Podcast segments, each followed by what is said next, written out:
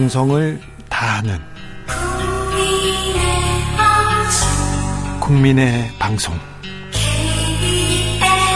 KBS 주진우 라이브 그냥 그렇다고요.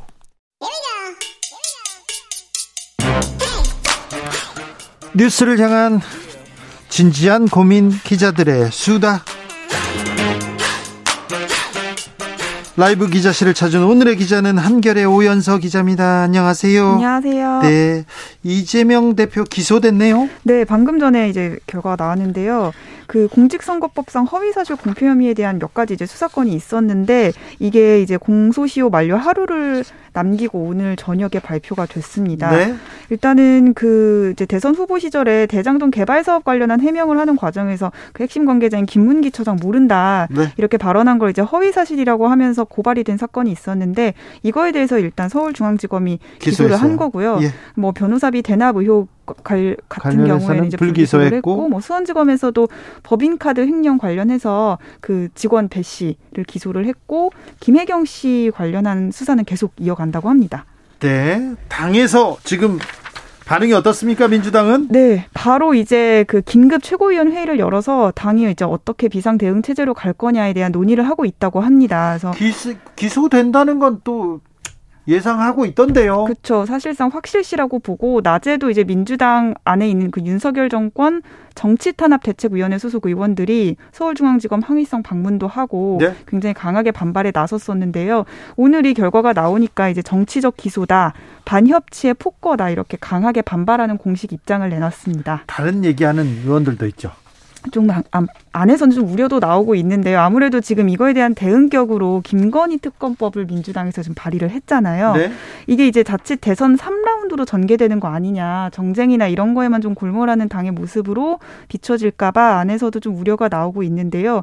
특히 이 조홍천 의원 같은 경우에는 우리가 이 추석밥상에 그 이재명 대표의 사법 리스크와 함께 아, 사법 리스크만 올리는 게 아니라 윤석열, 김건희 이름도 함께 올라가는 그런 효과를 보려고 너무 빨리 이 김건희 김건희 특검법에 대해서 좀, 어, 그, 올렸다. 너무 빨리 비밀번호를 해제한 거 아니냐. 추석 밥상이 좀 짜증스러울 것 같다. 이런 우려가 좀 당 안에서도 나오고 있다고 합니다. 조정은 시대정, 시대 전환입니까? 시대 전환. 네. 의원이죠. 의원도 네. 반대하는 목소리를 이렇게 그렇습니다. 냈는데요. 예. 네, 어떻게 되는 건지 김건희 특검법에 대해서는 저 국회 주변에서는 또 어떤 얘기 나옵니까? 당연히 뭐 국민의힘을 이제 취재하는 입장에서 보면은 오늘도 어쨌든 당연히 이제 특검법에 대해서는 이제 동의하지 않는다라는 입장이 계속 나오고 있고요. 예? 뭐 국민의힘에서는 이번 이제 기소가 된 결과에 대해서 사필 규정이다 이제라도 속죄해라 이러면서 좀 환영을 한과 동시에 민주당 입장에 또 반발을 하는 그런 입장을 좀 내고 있습니다. 알겠습니다. 검찰이 이재명 대표 기소했습니다. 그런데 김문기 고 김문기 씨하고 변호사 시절부터 교류했다. 아, 명확한 증거물을 확보했다 이렇게 얘기하고 있는데 재판을 지켜보시죠 어떤 내용인지 기억하지 네. 못했는데 기억을 가지고 기소를 했는데 아니다 거짓말한 거다 이렇게 하고 있는데 어떻게 되는 건지 지켜보시죠 다 자신감을 가지 민주당은 자신 있다고 얘기하는데 한번 보시죠. 네. 권성동 대표는 원내대표는 사퇴했습니다. 오늘 사퇴했습니다. 드디어 마침내 예, 마침내 오후, 오후 2시에 오늘 기자회견을 했어요. 4월 8일에 이제 취임을 했으니까 네. 다섯 네. 달 만이더라고요. 딱. 네. 이제 본인은 사퇴 뜻을 굳힌 지는 오래됐다 뭐 이런 입장을 밝혔고요. 그런데 이제 사퇴가 너무 늦었다는 비판 역시도 겸허하게 받아들인다. 이렇게 오늘 기자회견문을 통해서 강조를 했습니다. 권성동 원내대표 원내대표인 지 대선 직후였나요? 예, 아니 예, 직후였죠. 4월 8일이니까. 예. 네. 대선 직후에 원내대표가 돼서 국민의힘을 이끌었는데 계속해서 논란과 사고의 연속이었습니다. 그 당 안에서도 권성동 원내대표고 막 아낀 거 아니냐라는 얘기가 나올 정도로 좀 많은 리스크들이 있었어요. 예? 취임 초기에는 이제 대통령과의 친분을 굉장히 강조하면서 당정 메신저 역할을 하겠다고 강조를 했었고 실제로 이제 당내에서는 좀 여당임에도 불구하고 투쟁 노선을 굉장히 명확히 해서 이제 싸웠다라는 거에 대해서 당내에서는 좀 평가를 좋게 받았습니다. 그 부분에 대해서는. 네? 뭐 권성동 원내대표도 오늘 회견에서 뭐 강제 북송, 해수부 공무원 사건 공론화 하는 거 굉장히 잘 잘했다라고 자평을 하기도 했고요. 강제 북송 해수부고 공무원 사건 공론화한 것이 지적이 됐다고요? 본인이 이제 스스로 이런 식으로 자평을 좀 했었고요. 예. 근데 이제 역시 당 안에서는 공통적으로 좀 아쉬웠다고 지목되는 부분이 내부 총질 아유 너무 컸어요. 그거는 이 이후에 이제 모든 당무가 꼬였다라고 이제 얘기를 한 의원도 컸죠. 있었고요. 여기 내부 총질 얘기하면서 대통령 윤석열 대통령이 지금 당에 당에 중심으로 걸어 들어와서 정치를 하고 있는 걸로 그냥 다, 다 의심할 수밖에 없는 그런 상황이 돼버렸잖아요. 네, 이후에 이제 당이 사실상 비상 상황으로 빠지면서 법정 공방으로까지 이어지는 상황이 되다 보니까 의원들도 어쨌든 이거에 대해서는 좀 안 좋게 평가를 했고, 뭐 이 밖에도 사적 채용 관련한 논란을 해명하는 과정에서 말실수도 있었잖아요. 예. 뭐 이런 부분들 부정적인 평가가 많았는데 사실 권성동 대표는 오늘 그 내부 총질 문자 굉장히 좀 억울해 했습니다. 이거를 뭐. 망원경으로 당겨서 취재하는 거 이거 정치인도 사생활이 있는 건데 의총에서 의원들끼리 귓속말 얘기까지도 기사, 기사화하는 거는 금도를 넘어섰다 이렇게 좀 억울함을 표시하기도 권성동 했습니다. 원, 원내대표 지난 예전에 의원 시절에 국회에서 네. 비키니 사진보다 그, 걸렸었어요. 그때 한번 다시 또 회자가 네, 됐었죠. 그런데 또 뭐 이런 얘기를 또 하시나 참 본인께서 음. 자 근데 윤핵관 권성동 네. 이 정권의 남바투가 누구냐? 권성동 얘기 나옵니다. 원내대표에서 물러나도 그 힘이 그렇게 빠지지 않으리라고 봐요. 그러니까 핵심 실세들은 조금 뒤로 나가 있는 것도 나쁘지 않다 이렇게 생각하는 사람 있어요? 뭐, 뭐 이제 원내 사실 근데 권성동 원내대표는 원내대표로 재직을 하면서 리스크가 계속 터질 때마다 이제 윤핵관 아니다라는 게 이제 당내 이제 대부분의 평가였었거든요. 왜요? 이제 워낙 리스크가 많다 보니까 대통령도 이제 원내대표랑 좀 선을 긋고 거리를 두려고 하는 것 같다. 당 안에서도 평가가 좋지 않다. 그리고 뭐 다음 공천은 사실 물 건너간 거 아니냐 이런 얘기까지 나오면서 좀 힘을 잃은, 잃었다는 평가는 이번 사퇴하기 전부터도 쭉 있어 왔습니다. 그래요. 근데 원내대표 물러났다고 해서 그 윤핵관의 힘이 빠질까요? 정권 척인데요. 음. 그런데요. 그러면요. 권성동 원내대표 가고 정진석 비대위원장 아, 맞잖아요. 예. 네. 다 지금 옛날 친구들 아닙니까? 윤석열 대통령하고 권성동 원내대표는 외가 외갓집. 그러니까 광명 네, 친구. 맞아요. 네. 그리고 정진석 비대위원장 고향 친구라는 거 네, 아닙니까? 맞습니다. 아버지 고향 친구. 고향이 서울인데 아버지 고향으로 해가지고 고향 친구라고 합니다. 그런데 이분도 또 윤핵관 또 계속 이런 논란 나올 것 같은데요. 네, 뭐 이미 어제 이제 이제 갑작스럽게 정진석 비대위원장 이름이 이제 거론이 되면서 도로 윤심당 논란이 다시 나오기 시작을 했는데요. 네. 어, 오늘 이제 전국에서 의결이 돼서 비대위원장 임명이 됐는데 임명하자마자 다시 사법 리스크에 직면을 했습니다. 왜냐하면 이준석 대표가 가처분? 바로 가처분 신청을 했거든요. 네. 그리고 석석대전 아나 정진석과 네 한판 해본 이준석 전 대표 경험이 있습니다. 네, 그래서 당 안에서는 이준석 대표를 뭐 풍물 정도까지는 못 가더라도 지금 이런 뭐 공방이나 내분이나 이런 것들을 좀 해결할 비대위원장이 와야 되는데 더 이제 통합하지 못하고 각을 세우는 비대위원 비대위가 되는 거 아니냐라는 우려가 나오고 있습니다. 기자님, 네. 박주선 네. 아, 네. 전 의원은 왜 안 됐어요 막판에?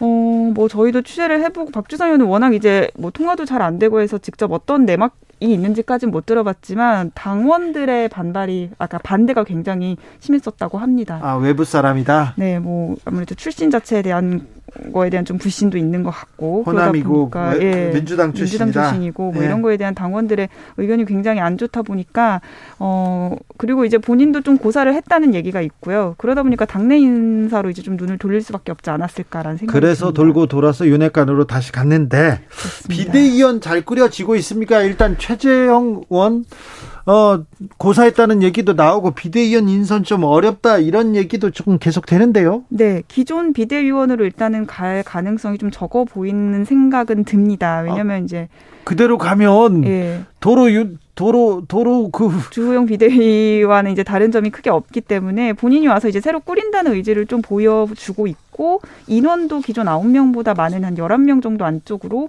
좀 하려고 한다. 그리고 이제 추석 연휴 동안 해서 추석 연휴 직후에 이제 비대위원을 갖춰서 공식 출범하겠다라는 게 이제 오늘 정진석 비대위원장이 밝힌 계획이었고요. 네. 네. 그렇게 해서 이제 비대위 인선을 진행하고 있는데 강조한 건 통합형 인선이었습니다. 방금 말씀하셨던 것처럼 최재형 의원이 워낙 이제 그런 이미지가 좀 강하고 또 이제 그 혁신위원 위원장으로 활동을 하고 있잖아요. 네. 그러다 보니까 혁신위원 안 한대잖아요. 비대위원 이분 공개적으로 구애를 했는데 안 한다고 했어요. 최재형 의원은. 네. 뭐 아시다시피 이미 공개적으로 비대위에 반대 입장을 냈었고 법적으로 맞지 않는다는 얘기를 한 상황이기 때문에 본인도 비대위에 들어가는 거에 대해서 좀 부담을 갖고 있다고 합니다. 그러면 다음번에 원내, 원내대표는 또 주호영 전 비대위원장이 됩니까? 어, 뭐 하마평에 오르는 거는 맞기는 한데 아무래도 바로 비대위원장에서 내려온 다음에 원내대표로 가는 거는 좀 모양새가 좀안 좋지 그렇죠. 도로 도로 이렇게 다 끼리끼리 나눠 먹는 그런 모양새가 될 수도 있기 때문에 그 말 바로 나오겠죠. 예.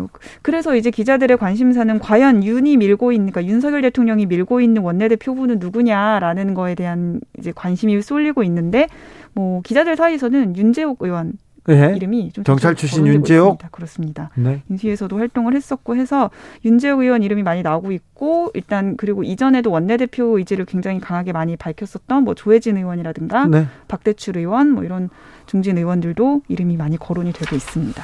윤 대통령과 네. 초선 재선 의원들하고 이렇게 커뮤니케이션이 잘 됩니까? 뭐 요새 자주 만나고 있다는 얘기가 돌고 있고 네. 뭐 한두 분 한두 명 의원씩 이제 불러서 같이 술도 마시고 하면서 좀 당 안에서 목소리 좀좀 좀 내달라 이런 뭐 이런 얘기를 이런 주문을 윤 대통령이 좀 하고 있다는 얘기가 들려오고는 있습니다. 그렇습니까? 네. 의원들 만나서 술을 한 잔씩 하신답니까? 그렇다고 합니다. 그래요? 요새 3, 4, 5 좀 모여서 처음에는 이제 지역별로 좀 모여서 그런 모임을 갖다가 요즘엔 초재선 의원들 한두 명씩이랑 술 마시면서 뭐 네. 전당대회 얘기도 하고 뭐 이런 얘기 하는 걸로 알고 있습니다. 술 안 마시면 얘기가 안 된답니까? 어쨌든 뭐 저녁 같이 밥 먹으면서 그런 얘기들을 많이 한다고 합니다. 그래요. 저녁 때 네. 지금 의원들을 만나서 얘기를 하고 있군요. 네. 그렇군요. 그렇습니다. 잘 들었어요? 네. 네. 한결의 오연서 기자였습니다. 감사합니다. 감사합니다. 교통정보 알아보고 갈게요. 김한나 씨.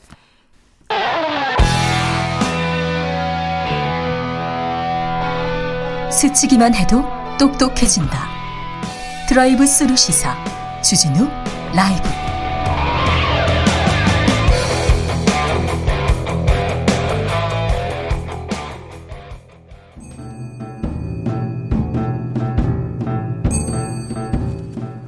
태초에 철학이 있었다. 하늘과 땅 사이 세상의 모든 질문 이제 철학으로 풀어보겠습니다. 철학 어렵다고요? 일단 맛이라도 봅시다.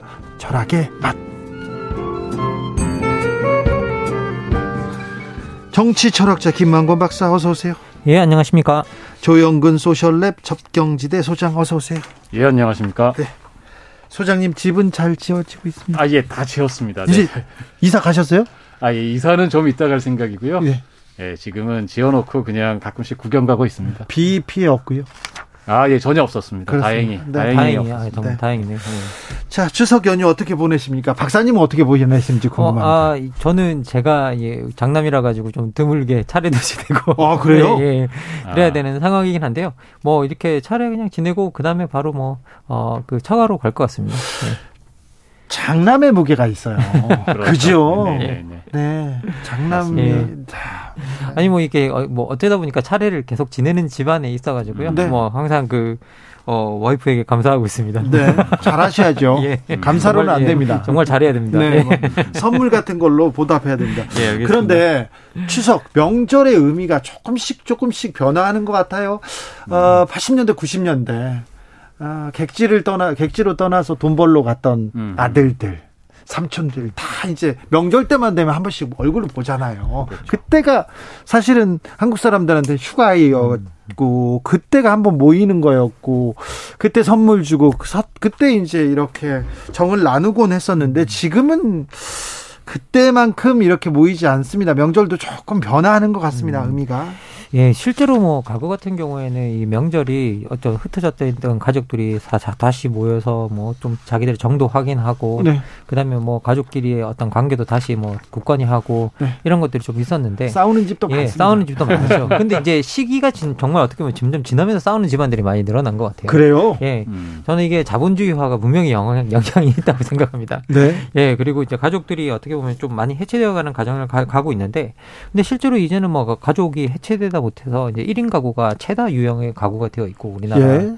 그리고 이제 그런 분들이 또 이제 명절에도 갈 곳이 없이 혼자서 지내는 경우가 되게 많아지고 있는데요.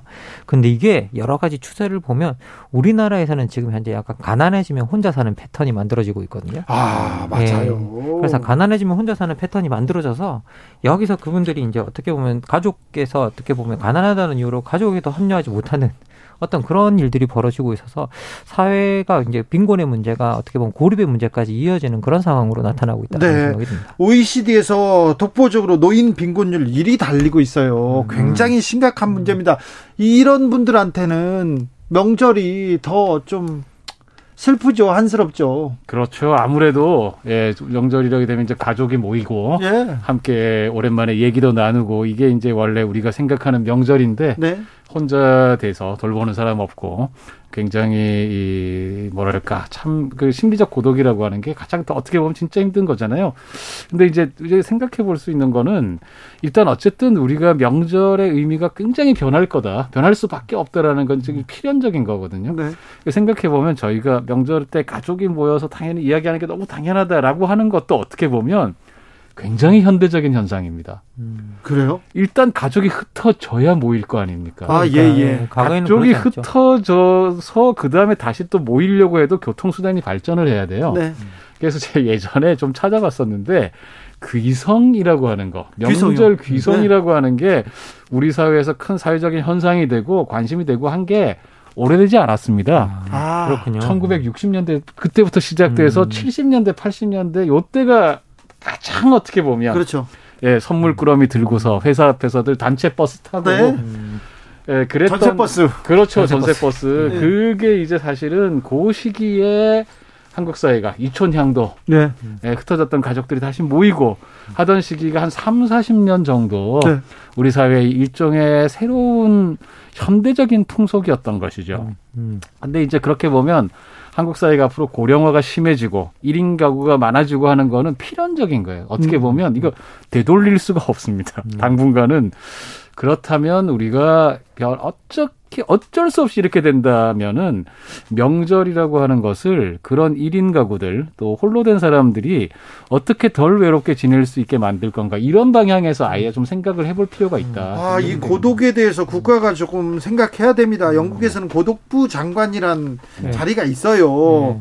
그런데 정말 고령화 그리고 저출산 고령화 이건 확실한 미래지 않습니까? 다가오는 미래지 않습니까? 음, 이 음. 사람들의 고독 조금 고민해 봐야 됩니다.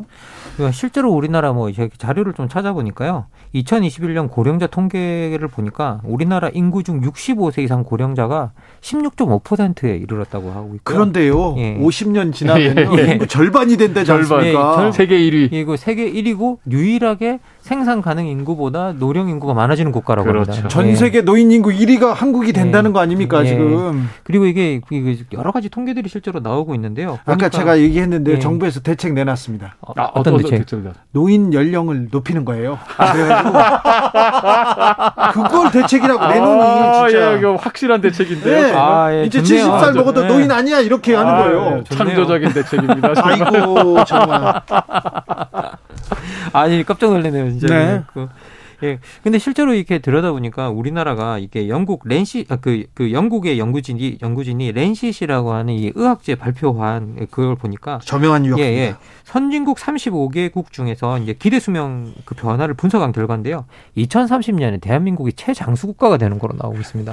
지금 벌써 2등입니다. 예. 그리고 지금 벌써 또 그리고 우리 그런데 우리 출산율은 계속 꼴찌잖아요. 네. 그러니까 반대쪽에서는 이제 우리가 기대 수명이 늘어나고 반대쪽에서는 출산율은 계속 떨어지니까 노인 인구가 자연 스럽게 늘어날 수밖에 없고. 이게 대비해야 돼요. 예.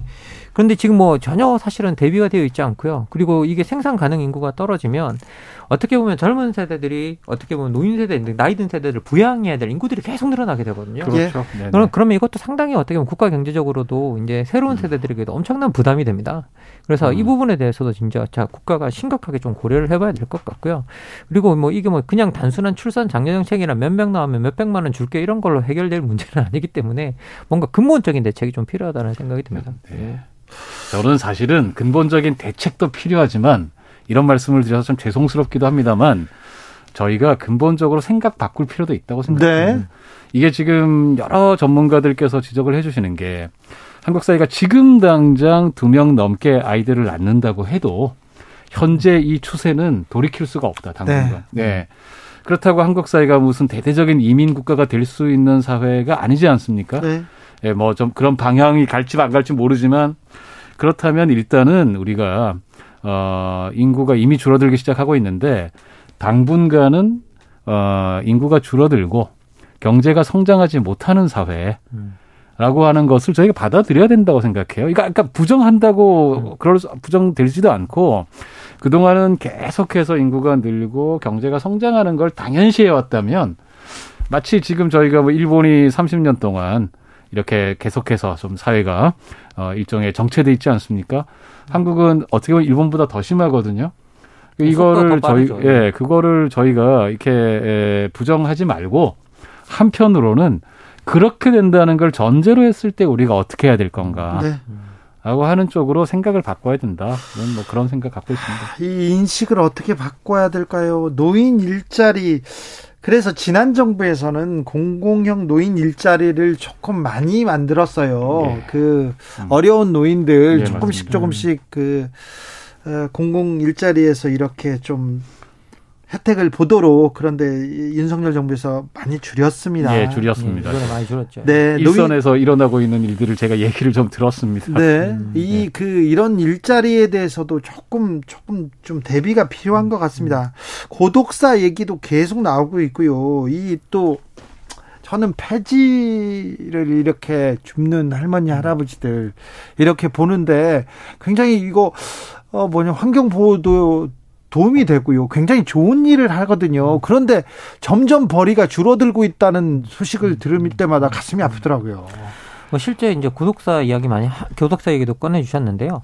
이게 원래 그 외롭다라는 게 의학적으로 사인이 아니라서 통계에 잡히지 않습니다. 아 그래요? 예, 예 공식적인 통계가 없습니다. 그래서 이거 고독사로 진짜로 외로움 때문에 죽는 사람 혼자 이렇게 버려서 죽는 음. 사람이 얼마인지 정확한 숫자가 파악이 안 됩니다 지금은. 그리고 혼자 네. 돌아가시는 분들은요 네. 바로 발견이 안 되고요. 맞습니다. 나중에 네. 이렇게 발견됩니다. 이것도 통계가 좀 잘 안 잡. 그래서 이게 이런 통계를 간접적으로 저희들이 볼 수밖에 없는데 그 간접적으로 보는 건 뭐냐라고 하면 그렇게 혼자서 돌아가시는 분들을 시신을 인수하지 않는 이제 음. 그래서 무연고사가 돼서 국가가 장례 비용을 대면 잡히기 시작합니다. 음. 예. 그런데 그 숫자가 엄청나게 늘어났습니다. 맞습니다. 네, 그 숫자가 지금 지금 보니까 뭐 20년 동안 제가 보니까 최근에 그 2017년 그 835명에서 2020년에 뭐 1385명까지 이제 늘어났다고 하는데요. 그래서 계속 증가하고 있는 걸 우리가 볼 수 있는데 문제가 뭐냐면 이게 또 찾아보니까 서울시가 주거 취약 지역 중장년 인구 1인 가구 실태를 조사해 보니까 쪽방이나 고시원, 여관 등에 혼자 사는 50대 이상이 6만 677명인데 이 중에 3만 6,265명이 고독사 위험군으로 음, 분류가 된답니다. 음. 그래서 이분들이 이렇게 됐을 때 예. 정말 이게 그 대책이 없는 상황들이 만들어지는 거죠. 그래서 여기에 대해서 우리가 조금 이제 사회적 연계를 만들고 사회적 안전망을 예, 안전, 만들어야 됩니다. 안전망을 만들어야 된다는 생각이 듭니다. 사실은 이제 2019년이죠. 우리 보건복지부가 지난 지난 정부에서 네. 우리 사회가 이렇게 이런 부분에 대해서 총합적으로 나아갈 길로서 지역사회 통합 돌봄이라고 하는 이제 뭐 영어로 이야기할 때 communi, community care 음. 이거 이제 방향을 제시를 했죠. 그래서 이제 의료기관이나 요양시설 이런 것이 아니고 자기가 사는 집에서 음. 지역사회, 마을에서 주거가 이루어지고 음. 의료가 이루어지고 돌봄이 이루어지고 또 가능한 한 최대한 독립생활을 할 수 있게끔 어떤 경제적인 활동을 할 수 있게끔 통합적으로 할 수 있는 시스템을 만들자 했는데 이게 사실은 이제 노인 문제만이 아니고 장애인도 마찬가지고 여러 사회적 약자들 입장에서 볼 때 이게 제일 좋습니다. 병원이나 요양시설에 있는 것보다 이렇게 하면서 지역 안에서 그 같이 교류하고 그래서 고독도 낮추고 음. 그다음에 이게 사실 비용도 궁극적으로 적게 들거든요. 음. 자, 이게 이제 이렇게 하려면 사실은 우리 사회 자체가 좀 완전히 바뀌어야 돼요. 그렇죠. 그냥 이게 돈만 들인다고 되는 건 아니고 네. 음. 지역 사회가 이런 일을 할 수 있으면 우리도 지역이 튼튼해져야 됩니다. 음. 지역이 지금처럼 우리 커뮤니티라고 하는 게 무너져 있고 그야말로 일종의 동사무소가 그냥 알아서 행정 이런 일을 그냥 하게 되고 이래서는 안 되고 지역 안에서 사람들이 이런 거 서로 간에 마을이라는 게 활성화되고 이런 게 될 때 이제 진짜 이게 이 방향으로 나갈 수 있는 건데 그러려면 우리가 좀 덜 열심히 살아야죠.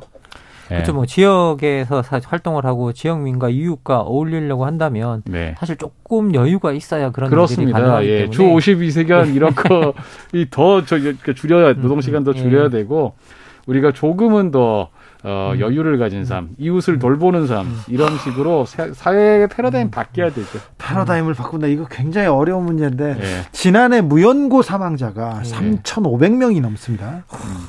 무연고 음. 사망자인데 고독사는 이 범주보다 훨씬 더 훨씬 많죠. 네, 그러면 하루에도 수십 명이 음.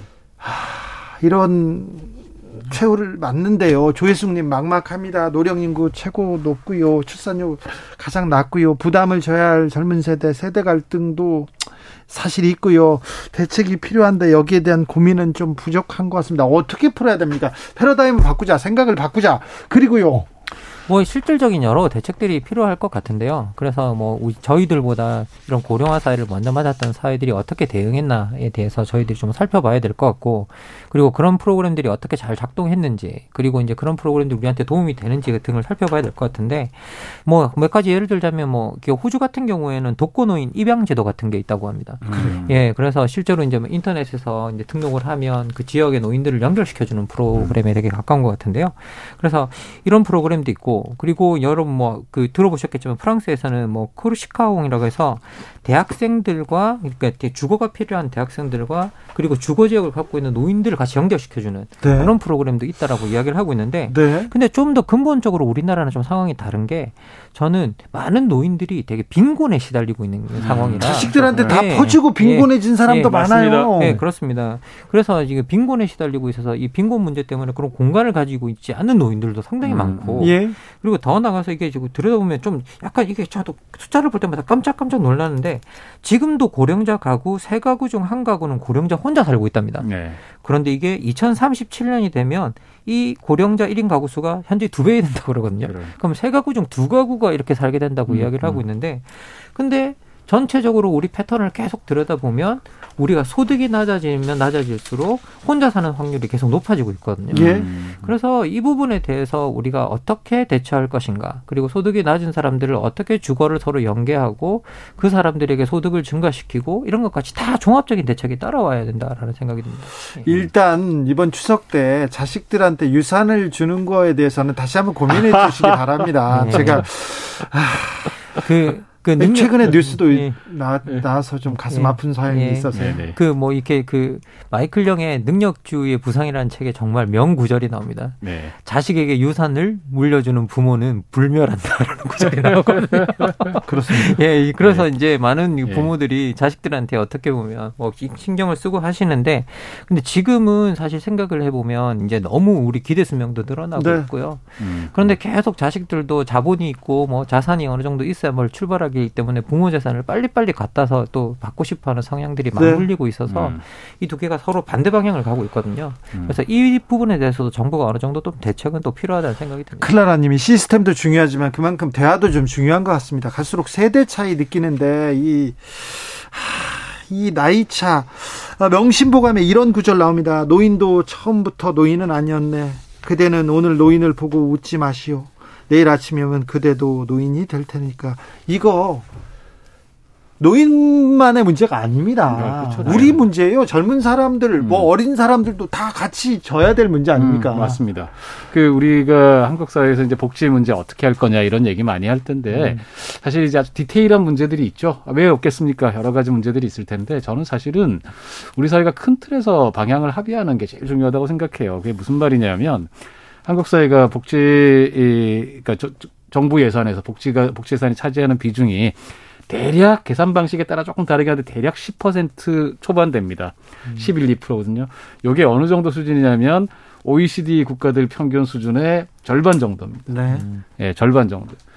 어, 이거 보고도 어떤 사람들은 이야기를 합니다. 한국 복지병 걱정되네. 퍼준다. 네, 그저 거저 먹는 공짜 점심에 익숙해져서 음. 나라 망하겠네. 음. 그런 거 아니에요? 우리가 한국 사회가 음. OECD에서 맨날 뭐 어, 근로시간 제일 길어도 예, 그렇죠. 노동자들의 노동 제일 길어도 한국 노동당들이 너무 노동자들이 너무 나태해져서 걱정되네 음. 이런 분들이 있어요. 네. 그러니까 이 입장으로 갈 거냐 아니면 음. 우리가 최소한 OECD 평균은 할 거냐 음. 이게 우리가 평균만 돼도 지금 복지 예산 두 배로 늘어난다는 얘기입니다. 어디서나 음. 현장에선 돈이 없어서 일을 못 해요. 음. 우리가 남들과는 평균만이라도 할 거냐 아니면 이렇게 최저 수준으로 갈 거냐 이게 저는 정말 중요한 정치 문제가 돼야 된다고 생각을 하는데 정치에서 막상 이런 얘기 잘 안 하시더라고요. 어, 뭐 정치에서 최근에 하고 있는 일이 복지 비용에다가 군인 월급 끼워 넣고 뭐 네. 그래서 예산이 큰 것처럼 부풀리고 그런 얘기도 요즘 안 하면 안 지금 이게 노인 문제 고령화 네. 문제는 이 문제를 우리가 중심 과제로 놓고 얘기 안 하고서는 네. 답이 안 나옵니다. 그렇죠. 우리가 OECD 평균은 가는 나라가 될 거냐? 아니면 지금처럼 OECD 최저 수준으로 갈 거냐. 이 문제를 가지고 정치권에서 토론해야 돼요. 그럼요. 근데 정말 나쁜 지표들은 우리나라 그, 그 이게 이게 그 꼴찌 가면 나쁜 지표들은 정말 우리나라 다 꼴찌입니다, 진짜 거의 다. 그런 OECD 지표에서. 그러니까 이 정글 같은 세상을 그러게 말입니다. 미래 세대한테 추천하는 어른들이 음. 좀 음. 아, 각성하고 반성하고 미안해하면서 좀 대안을 내야 될 거 아닙니까? 실제 이제 OECD에서 이제 사회적 연계 물을 때 어려울 때 너를 도와줄 사람 있냐라는 질문이 실제 있거든요. 예. 맞습니다. 거기서 네. 우리나라가 늘 꼴찌하다가 정말 저번에 분발해서 41개국 중에 38위? 네, 알겠습니다. 예. 아이고, 많이 올랐네요. 자, 철학의 맛, 오늘의 결정적 한마디로 정리하겠습니다. 김만권 박사님. 우리 삶에는 과거도 있고 미래도 있다. 삶이 마치 현재에 멈춰 있는 것처럼 살지 말자. 미래가 있죠. 예. 음. 미래가 있죠. 미래를 보고 살아야죠. 조영근 소장님. 예, 우리 사회가 사실은 정말 심한 경쟁 사회 아닙니까? 네. 너무 힘들게 살아온 결과다. 네. 예, 그래서 우리가 앞으로 좀 잘 살려면 더 이상 이렇게 힘들게 살면 안 된다. 그렇죠. 천천히. 네. 주위도 둘러보고 그렇게 살아야 되는데 네. 그런 추석 되기 바랍니다. 김만곤 박사님, 조영문 소장님 감사합니다. 예, 고맙습니다. 좋은 추석 보내십시오. 네, 추석 잘 보내시고요. 저는 여기서 인사드립니다. 돌발 퀴즈의 정답은 1번 PCR이었고요. 저는 내일 오후 다시 돌아옵니다. 주진우였습니다.